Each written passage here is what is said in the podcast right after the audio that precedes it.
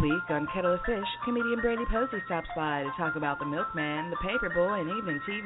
Welcome to our after show we call Kettle of Fish. The No Politics Laughter Show. It's time for Kettle of Fish. No debate, hate, or argument allowed on Kettle of Fish. It's like a Willy Wonka psychedelic acid trip. So hooray for Kettle of Fish.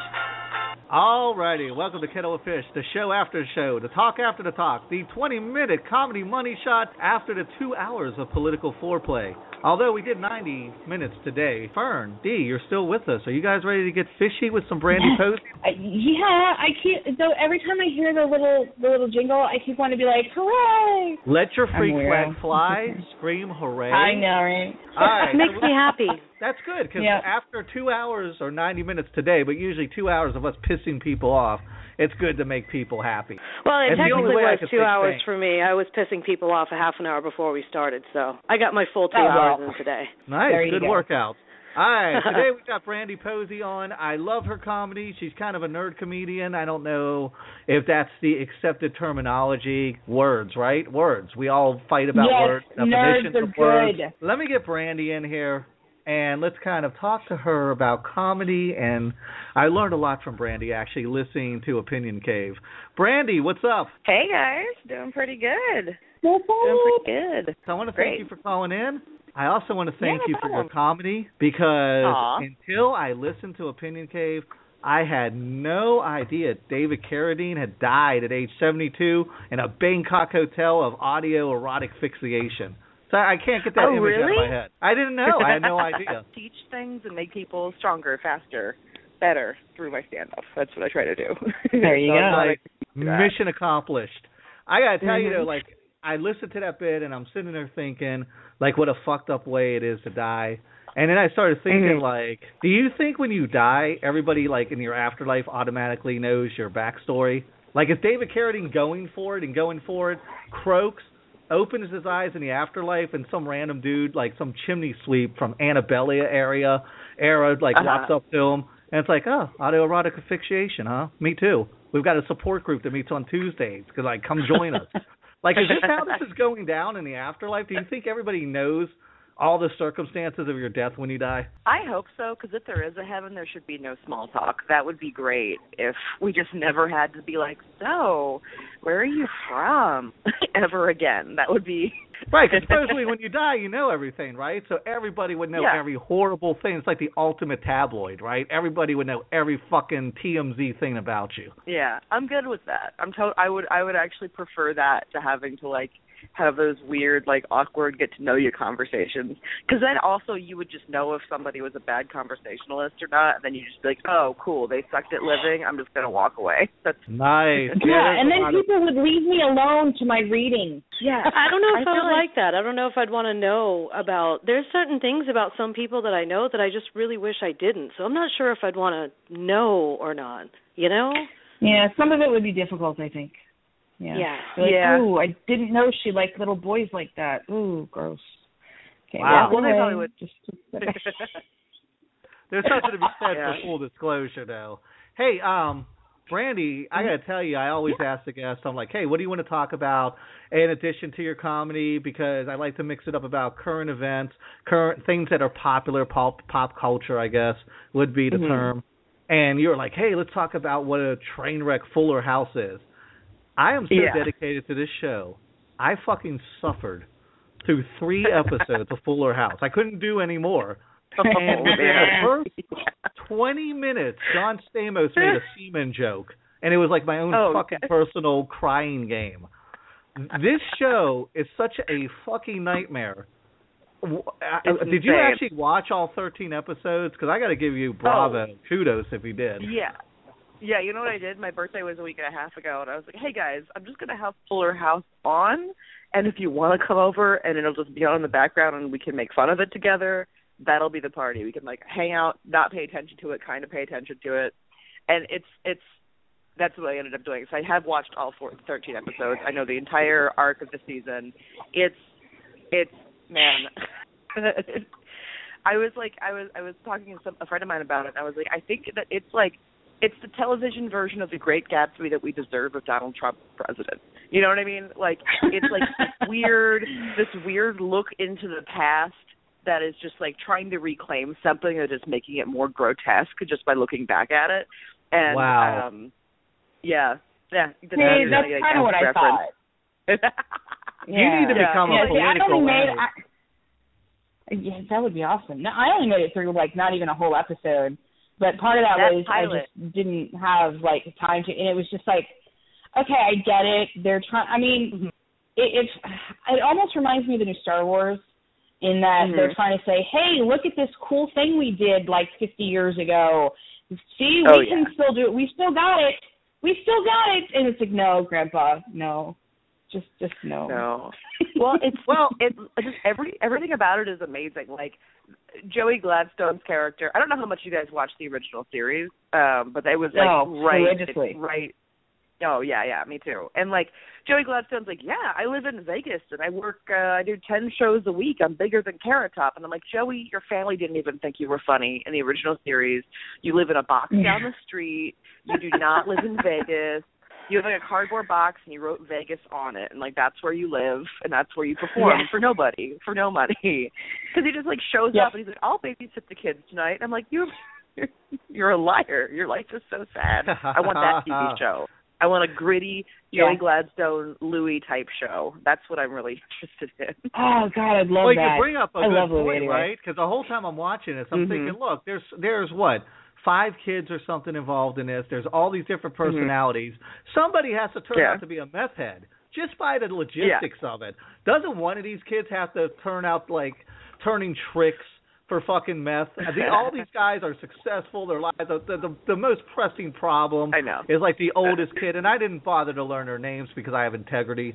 But the oldest kid, like uh, like his her husband died a firefighter or whatever. This Yeah. I'm watching this first 10 minutes I'm like this is like a Dentyne commercial. Like this isn't even like Yeah. a plot. Mhm. And I'm looking at their Yeah. cold dead eyes and Mhm. I was and the whole time I'm thinking really like damn you Brandie, why did you do this to me? This is horrifying. This is torture.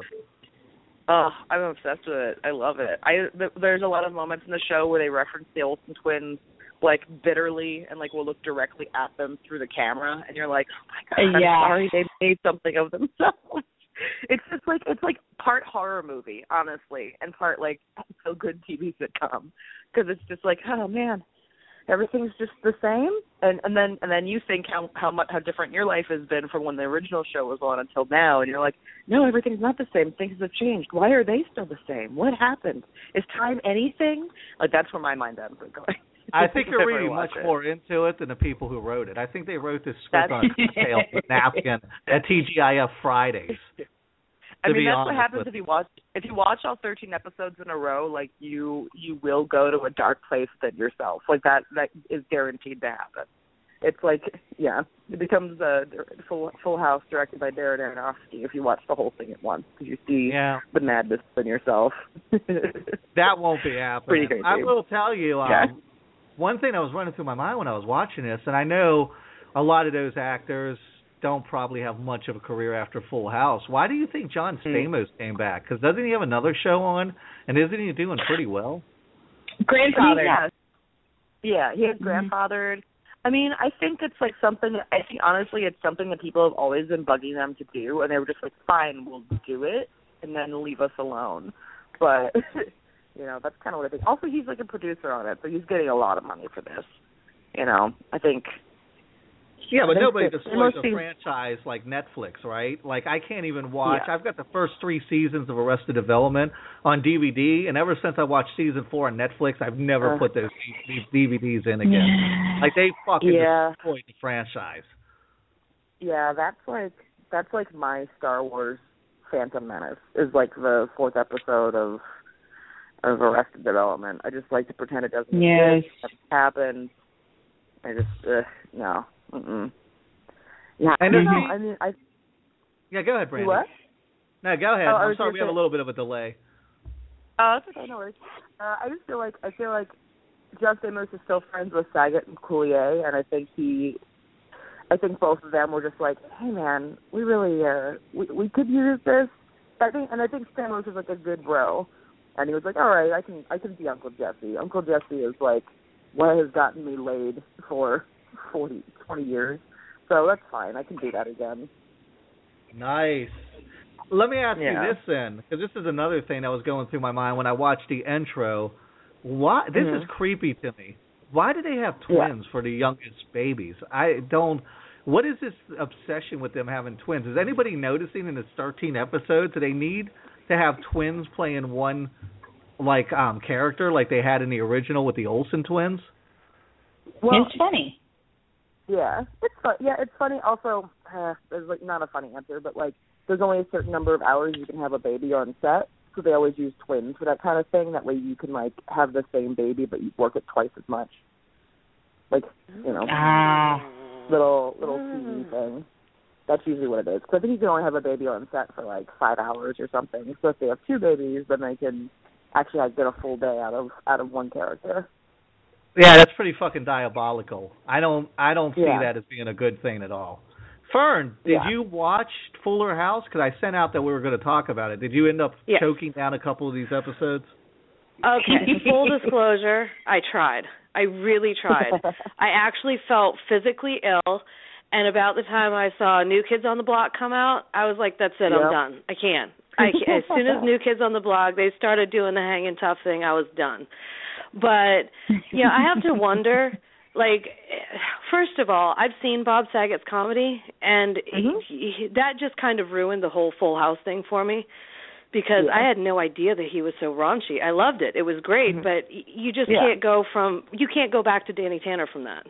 You just can't. Oh no, you definitely can't. Also, Danny Tanner in the, in, in the Fuller House show gives zero fucks. Like he he just he's his shirts are always unbuttoned. He's paunchy. He just like doesn't care. He like Yeah. Bob Saget gives, gives the least shit in the in the new Did show. they address that in the 13 episodes? Like why he's not like a super neat freak anymore? Because I noticed that in the first three, he wasn't like Felix Unger obsessing over like breaking out the Windex every five minutes. Mhm. No. Did they don't address address that? it at all.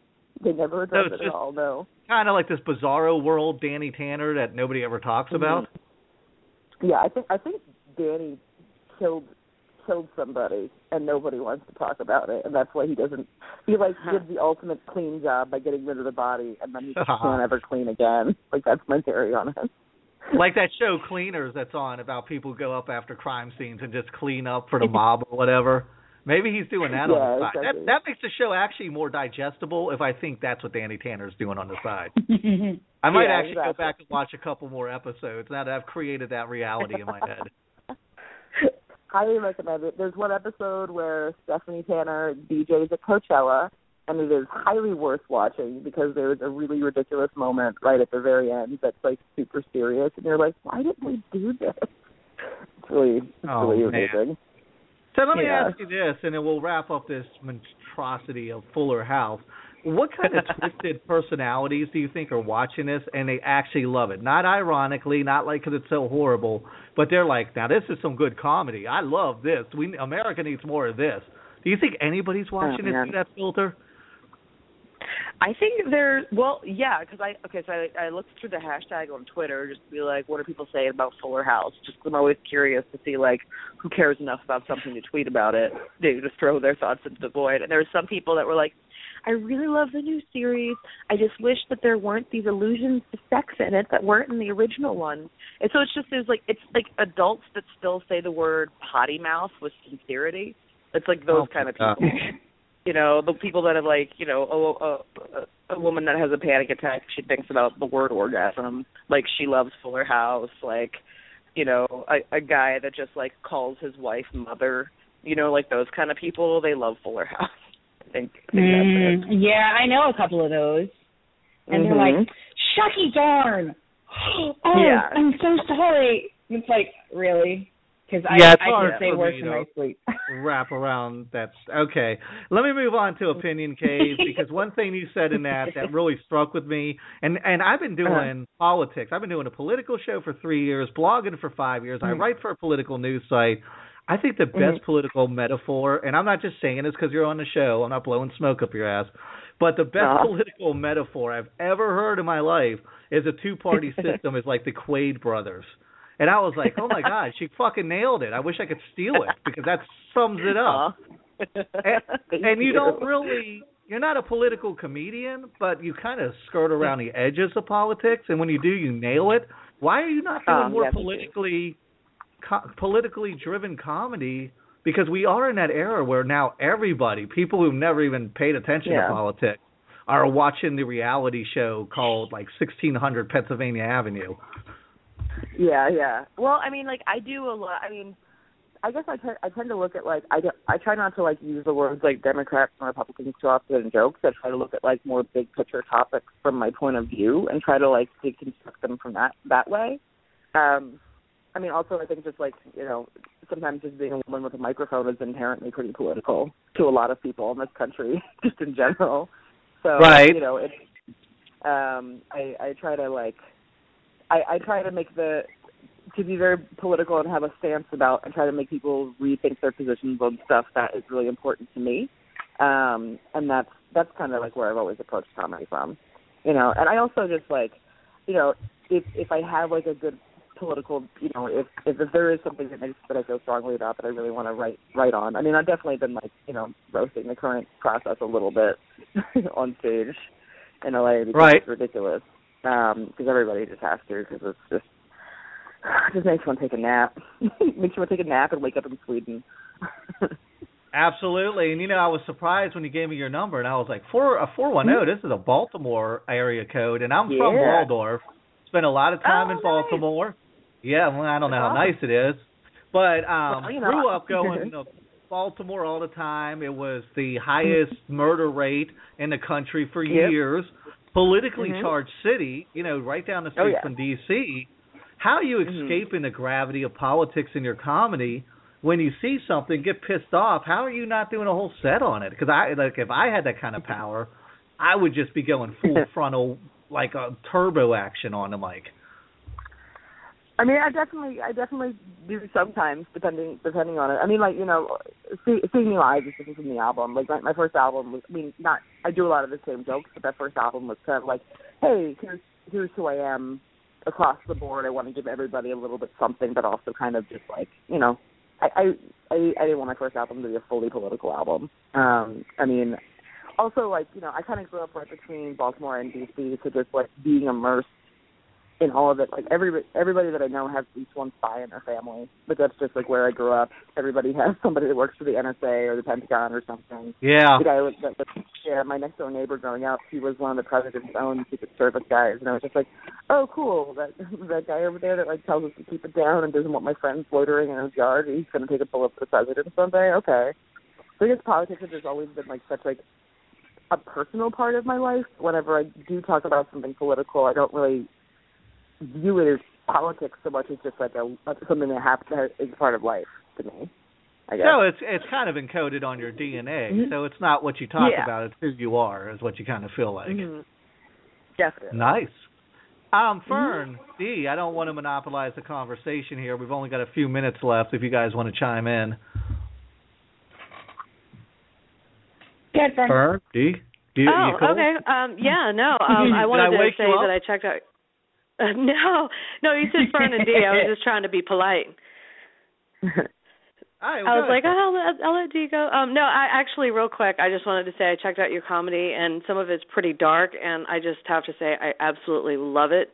It's great. Aw, thank um, you. some of the things that you talk about that I just don't hear a lot of people talk about, so it, and joke about, Mhm. and it's like I was. It's funny. I was watching a video that uh Nick had put up on the Kettle of Fish page, and Mhm. I was rolling, like I was laughing my ass off. I was like, I love this chick. This is some funny shit. So I just wanted to you just let you know that. Like I had I had, you know, checked it out. It was really cool. So Oh, That's it? Awesome. Yeah. Let me ask I you this, and we'll it. kind of wrap it up. Do you feel like there's a certain formula that everybody's adhering to? I mean, I know the newest crop of comics come out, and they have to be edgy and they have to be ironic. Like, do you feel the Mhm. pressure to conform to that, or do you just go on the mic and be like, "Dude, I'm going to do Brandie, and if people like it, they like it. If they don't, they don't." Or is there a kind of um competitiveness in it where you do have to kind of be edgy and ironic to stay relevant in the comedy scene now? I mean, I I've always thought that if you're not authentic on stage, eventually people can smell it out on you. I mean, like I you know, I, to, to me, to me, it's all about being authentic. Like who I am on my album, who I am in my stand-up is exactly like who I am as a person, just a little bit more amped up. And that's just, you know, I mean, comedy goes through phases where sometimes, you know, like there's a lot of like baby Bill Burr, baby uh, Bill Burrs, baby Bill Hicks out there. There's a lot of baby Kyle Kinanes out there who just like when they first start out, they kind of like model themselves after the comics that they care about the most.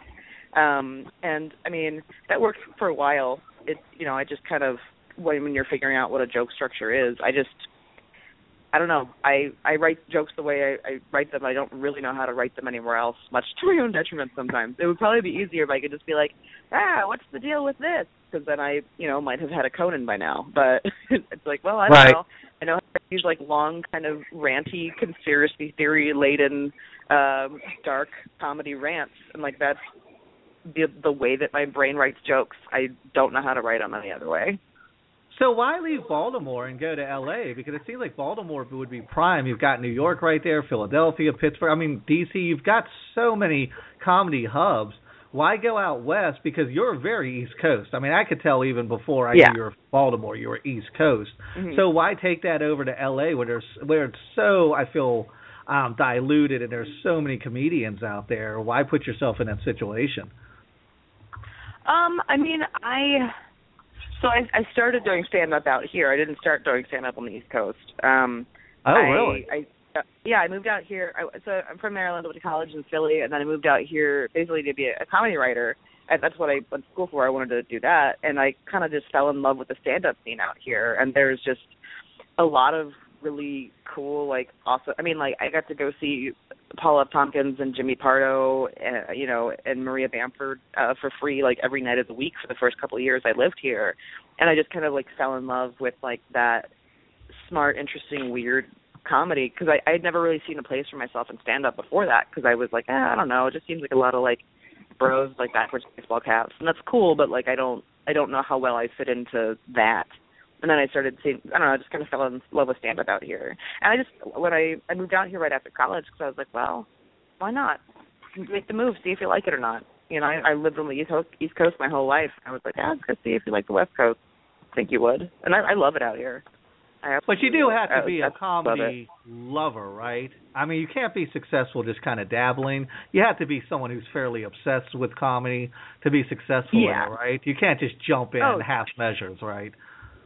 No, no, no. It's it's all about just going balls to the wall, you know, and just and just throwing yourself at it completely. I mean, this is, you know, I this, this is like what I what I eat, breathe, and sleep every day. You know, it's a complete full time job. It's so funny whenever you watch like documentaries about like comics from like the eighties and stuff, and just like I only work forty five minutes a day.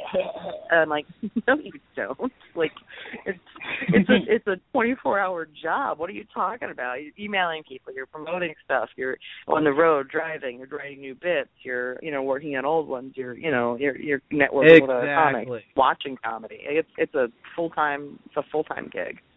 And D got You kind know? of distraught at me a couple weeks ago when I was like, "You don't get it. I am politics." Like you're like, "Oh, you're Mhm. always looking at politics and watching MSNBC and writing. I'm like, dude, you didn't used to be, man. You used Well, to be somebody- real. You used to be Dude. a person. No, I'm kidding. I I would love to go to the parties and be the guy who could still tell the dick jokes, but this country is fucking falling apart. So somebody's got to step up to the plate Not and put big together joke. a podcast and get out there Yeah. and say something. Not that like everything is irrelevant. Comedy is ser- is serving the public in a very real way. Um, what I'm doing Yeah. serving the public, as long as you're doing something, right on. I'm on board. Oh, board. definitely. Do something. Oh, without a doubt. I mean, I mean, I've always thought that stand up and comedy is a really great way to like make people more open to listen to a different point of view and maybe rethink something too. Like I've definitely had some people send me messages. They're like, "Oh, I never thought about, you know, that that way before. That's really interesting. Thank you for that." You know, so it's, you know, it's it's really it's yeah, it, it's it's a really great, very powerful art form when you respect it and use it correctly. And I've also I toured the country, like I found that you can say pretty much anything to anybody.